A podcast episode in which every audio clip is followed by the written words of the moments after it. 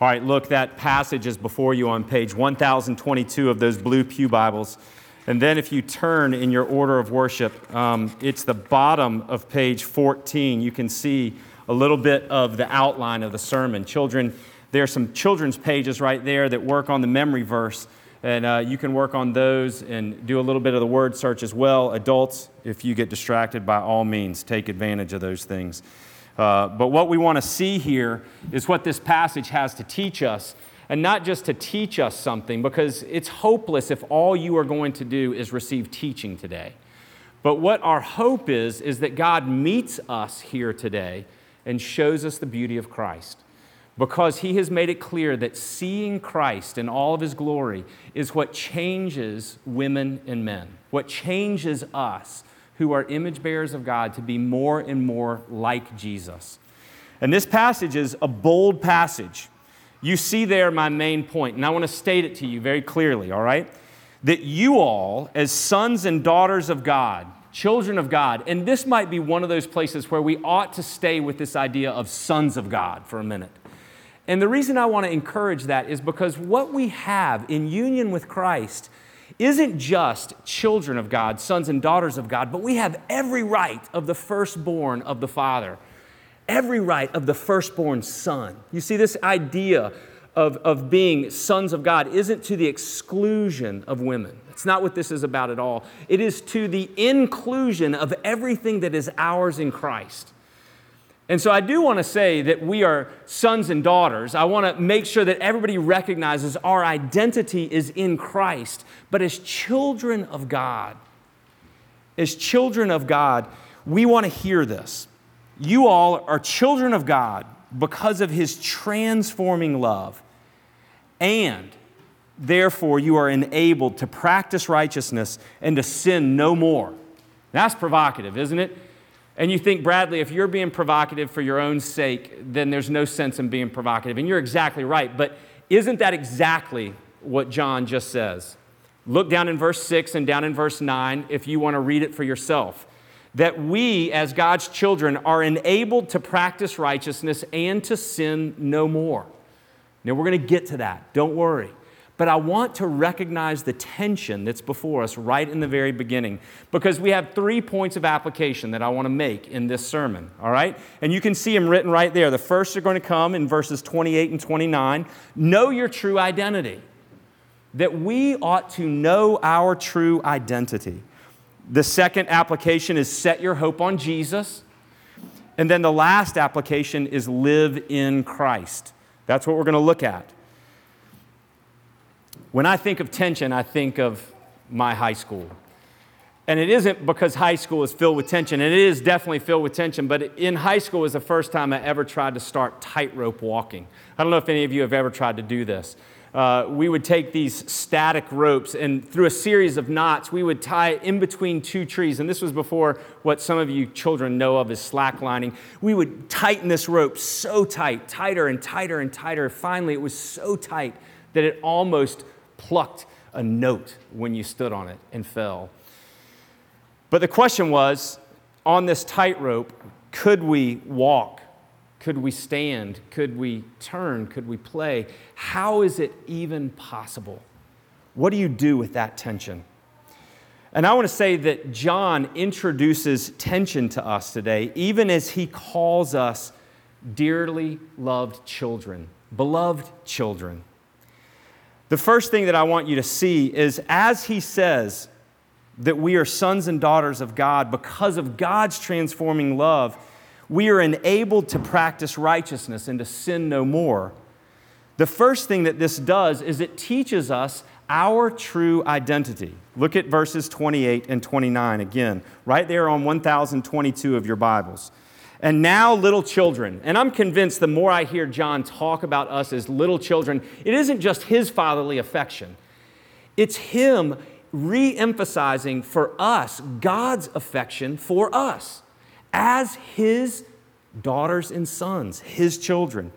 He says, and now, little children, abide in him so that when he appears, we may have confidence and not shrink from him in shame at his coming. If you know that he is righteous, you may be sure that everyone who practices righteousness has been born of him. The application of these verses is know your true identity. And the way that John says we can know our true identity is if we practice righteousness. We can know that we are born of God. The question comes to each of us, who are you? I've told you that that was one of the most profound counseling moments of our marriage when a counselor asked me in front of Mita, Bradley, who are you? And I struggled to answer the question. I don't know. I'm a sinner. I'm saved. I'm Bradley. What do you mean?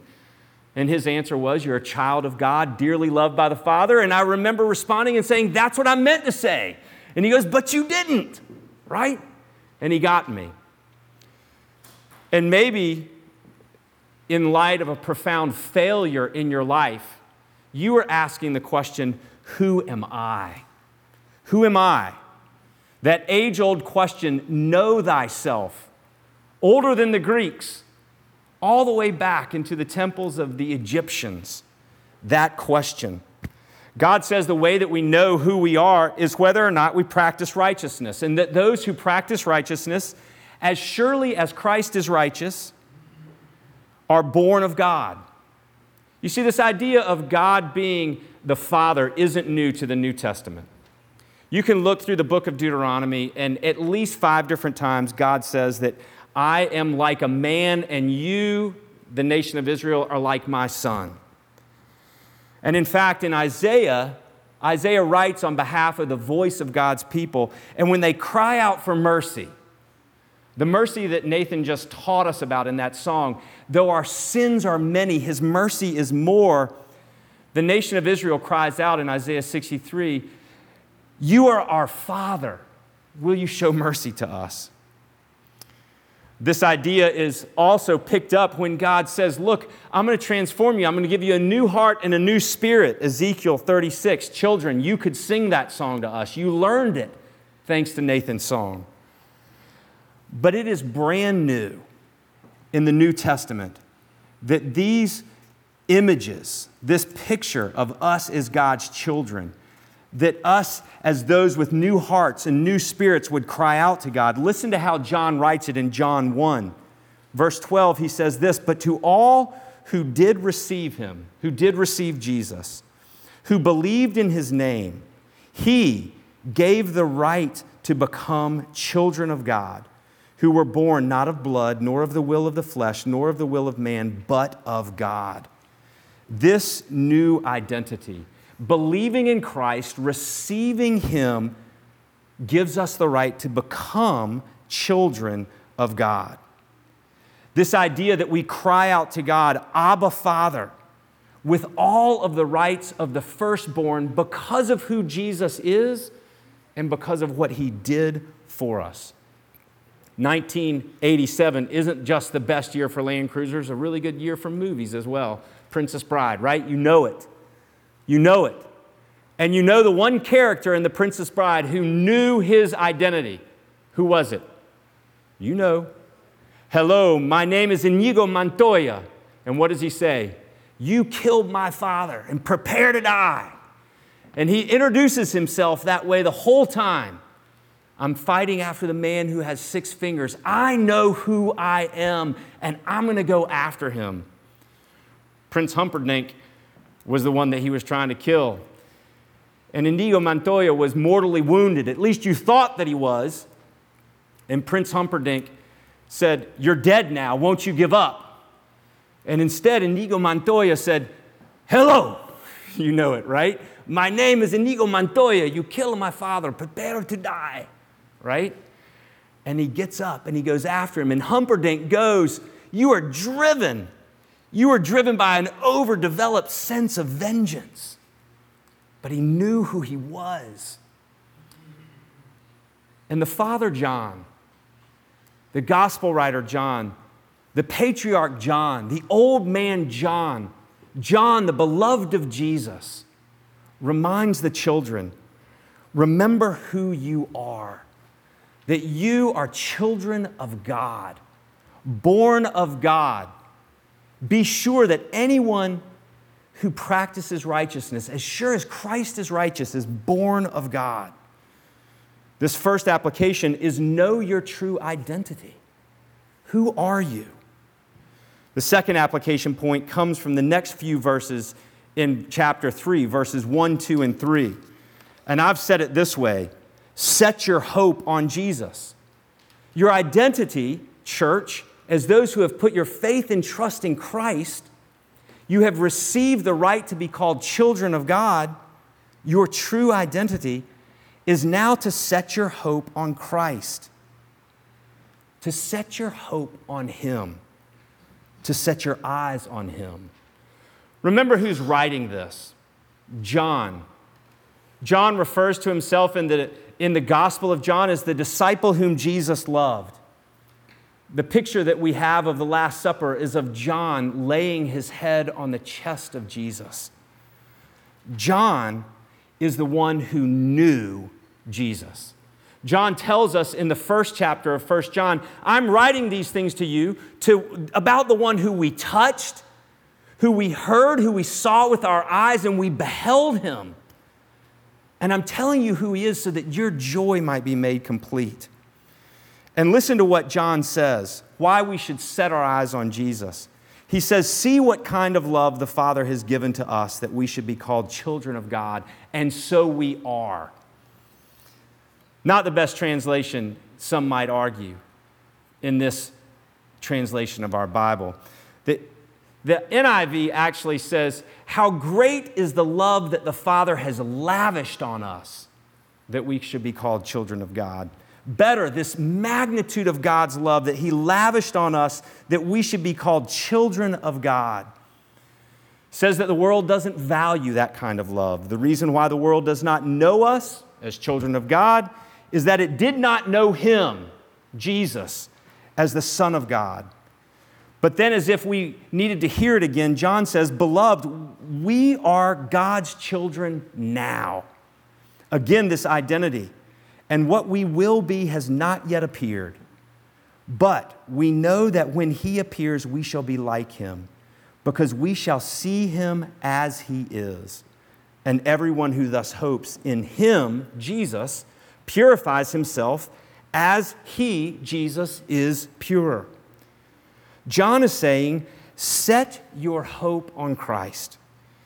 He's saying the idea of being a child of God is of no value to the world because the world didn't value that Jesus was the Son of God either.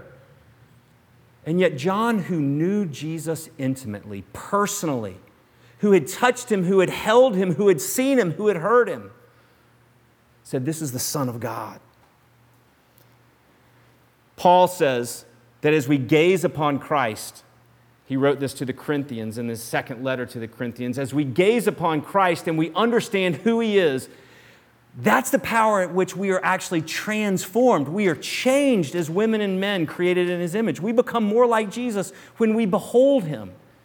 When we see who Jesus is, we are actually changed. These verses right here say that what we will be isn't known to us yet. John says, look, you're children of God now in the condition that you're in. And what you're going to become is unknown to us. The glory that Jesus is going to have being the glory of the only begotten Son of God, enthroned at the right hand of God when He appears, is a glory that we don't even understand. That John said, it's going to be beyond anything that I've even known. But John says, we're going to be like Him when we see Him. And then he says that we ought to have this kind of confidence when He comes back. That's actually back here in verse 28. You see it, that we may have confidence and not shrink from Him in shame at His coming. But when Jesus comes, we would be filled with confidence. This idea that confidence in setting our hope on Him, abiding in Him, focusing on Him, leads us in our lives. We just read or just sang in one of the songs that we sang that our confidence allows us to move toward God. We see that in Hebrews 2, in Hebrews chapter 4, that because Jesus is seated at the right hand, we can have confidence to go before Him. asking for the grace and the mercy to help us in our time of need. That great song that we sing, Arise, My Soul, Arise. Wesley goes on and writes, and he says this, the Father hears him pray, his dear anointed one. He cannot turn away the presence of his Son. The Spirit answers to the blood and tells me, I am born of God. My God is reconciled, this verse that you know. His pardoning voice I hear. He owns me for his child. I can no longer fear. With confidence I now draw nigh, and Father, Abba, Father, cry. We have confidence when we abide in Christ. John said, set your hopes on him coming back. This was the apostle who knew Jesus, and he longed for Jesus to come back. This year marks 25 years for Mita and I to be married. We've gotten to the place where we're actually no good apart from each other anymore. One of the things that we complain about more than anything else is that we can't sleep anymore apart from each other. And we look forward to being back together. Those of you who have lost parents, you've lost a loved one, you think oftentimes, I can't wait to be reunited with them. And I want to say the magnitude of that is multiple times greater, as John understood it, longing for Christ to be back, to be in the glory that he knew when Christ walked with him, when he embraced him. John is the one who walked with Jesus. I think I've told you this before, but you know that I liked that movie, The Risen. It came out around Easter, maybe 2 or 3 years ago. Most of those movies about Jesus and about Easter kind of land flat for me, and I wasn't expecting much until Jesus appeared to his disciples. And with the compassion and the mercy with which he treated Peter, who had betrayed him, I found myself weeping, longing to know what it was like to be embraced by Christ like that. Here, John tells us, as dearly loved children of God, set our hope on him, and that everyone who thus hopes in him purifies himself as he is pure. The second application of this text is to set our hope on Jesus, to focus on him, and on his return, his coming. The third application is found in verses 4 through 10, live in Christ. This language is about practice. This language is about our action. This language starts off and says, everyone who makes a practice of sinning also practices lawlessness. Sin is lawlessness. You know that he appeared in order to take away sins, and in him there is no sin. No one who abides in him keeps on sinning. No one who keeps on sinning has either seen him or known him. And then here's the verse to settle on, the verse that was repeated already. In verse 29, little children, let no one deceive you. Whoever practices righteousness is righteous as he is righteous. That to live in Christ is to practice righteousness.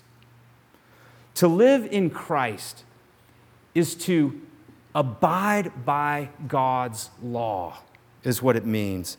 To abide in Christ, it's not the don't of the law that focuses us on the temptation, but it's the do, abide in Christ, that focuses us on Christ. Verse 7, like 29, reminds us that this is a sure way for us to avoid deception. Whoever practices righteousness is righteous as he is righteous.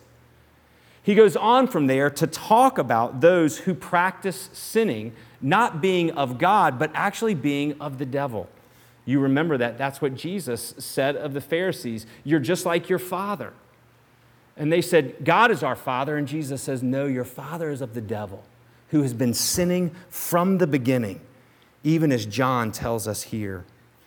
What we hear here is that actions speak louder than words, that the practice of righteousness is the place that the quote in the front of our order of worship is that which gives us encouragement that our profession is true, the practice of righteousness. And as that quote says, surely our practice does not justify us before God, but rather gives proof that God is at work in us, that we are His children, that we belong to Him. He goes on to say in verses 6 and verses 9, and here's the tension. Listen to it again. Verse 6, no one who abides in Him keeps on sinning. No one who abides in Him keeps on sinning. And even bolder in verse 9, no one born of God makes a practice of sinning, for God's seed abides in him, and he cannot keep on sinning because he has been born of God. John introduces to us in this radical way the possibility of sinlessness. He defines sin as lawlessness. He says that right there in verse 4. Everyone who makes a practice of sinning also practices lawlessness. Sin is lawlessness. One of the ways that we live in Christ is we take sin seriously. We stop calling them picadillos. We stop calling them small missteps. We realize that sin is sin, and it is an offense, an oppositional action toward God. Lawlessness, wrongdoing is another way that John talks about sin, that sin is serious. And John says that those who have been born of God no longer sin. This is hard to hold. This is tense, isn't it? And if you've been here long enough and you've listened to John speak, you know that John is not saying that those in the church don't experience sin in their lives, is he? I mean, as Dan already told you with great optimism that you've read it 8 times already this week and that you read it again in the confession of sin, what does it say right there? See if I can turn back there without losing my train of thought. If we say we have no sin, we deceive ourselves, and the truth is not in us. If we confess our sin, He is faithful and just to forgive us our sin and to cleanse us from all unrighteousness. If we say we have not sinned, we make Him a liar, and His word is not in us. John recognizes that we are sinful, that we experience sin. And yet he says here, those who are born of God don't sin anymore. And we've got to hold this tension in our hearts. John also says in the 5th chapter, if you want to turn to it, verse 16, he says, if we see any of us committing sin that doesn't lead to death, and we're going to get to that when we get there, he says we can pray for one another. And forgiveness happens. So what does John mean here? What do we do with this tension here? In any way that you and I want to squirm out from underneath this tension ends up being less than effective for us. It is the tension in which we live, that we don't squirm out of it. There are lots of ways that the commentators have talked about this. They have said one of the ways that needs to be dismissed right away is that John had super Christians in mind. That's not what John believes at all. John speaks to the church, not to super Christians. Another way that the commentators have, wondered is maybe John is differentiating between types of sin, those types that are deliberate and those types that are accidental, the types of sin that are involuntary, that is like when you get cut off when somebody's driving and breaks a traffic law in front of you, or even when you, in your own self-righteousness, break a traffic law and want to blame it on somebody else, versus the voluntary sins. But there's no evidence in 1 John that he is working between sins, like this category versus this category. Some have argued that what he's saying is more of what the NIV says, those who sin habitually and go on continuing to sin.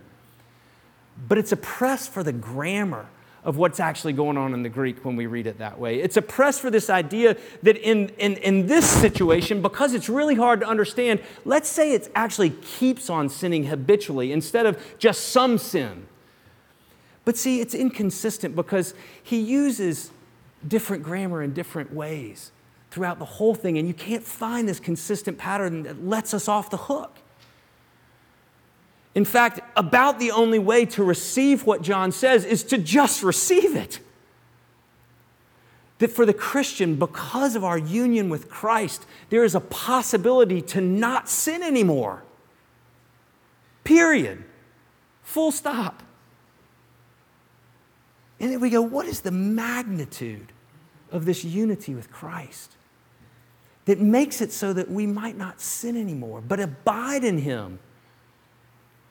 The language that is most helpful to me is the language that says John is describing what is true of a Christian in its ideal end of time, perfected way.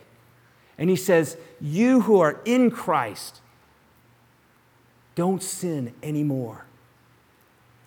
And yet it also has this condition there of abiding in Christ.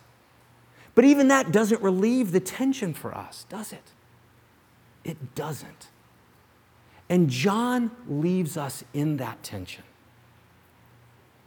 That those who have been born of God's transforming love, you are children of God, daughters and sons of the King, enabled to practice righteousness and also enabled to sin no more. What do we do in light of that tension? There are two things that John gives us, right? Chapter 2, verse 1. If we sin, we know that we have an advocate with the Father, Jesus Christ, the righteous one, who is the propitiation, the wrath absorber for our sins. Think about how much John values the blood of Christ shed for him. He knew Jesus, saw Him, heard Him, touched Him, beheld Him, he says. And he says, remember who we have. The value of who Christ is. Not an overdeveloped sense of judgment, of vengeance, but one of gratitude, of the magnitude of Jesus to whom we are united. John says, think about Him, abide in Him so that you don't sin anymore. And then he also says in the 5th chapter, we have the opportunity to intercede for one another. In our sin, when we see each other sin, this idea of intercessory prayer that we might know God's mercy. John takes sin seriously.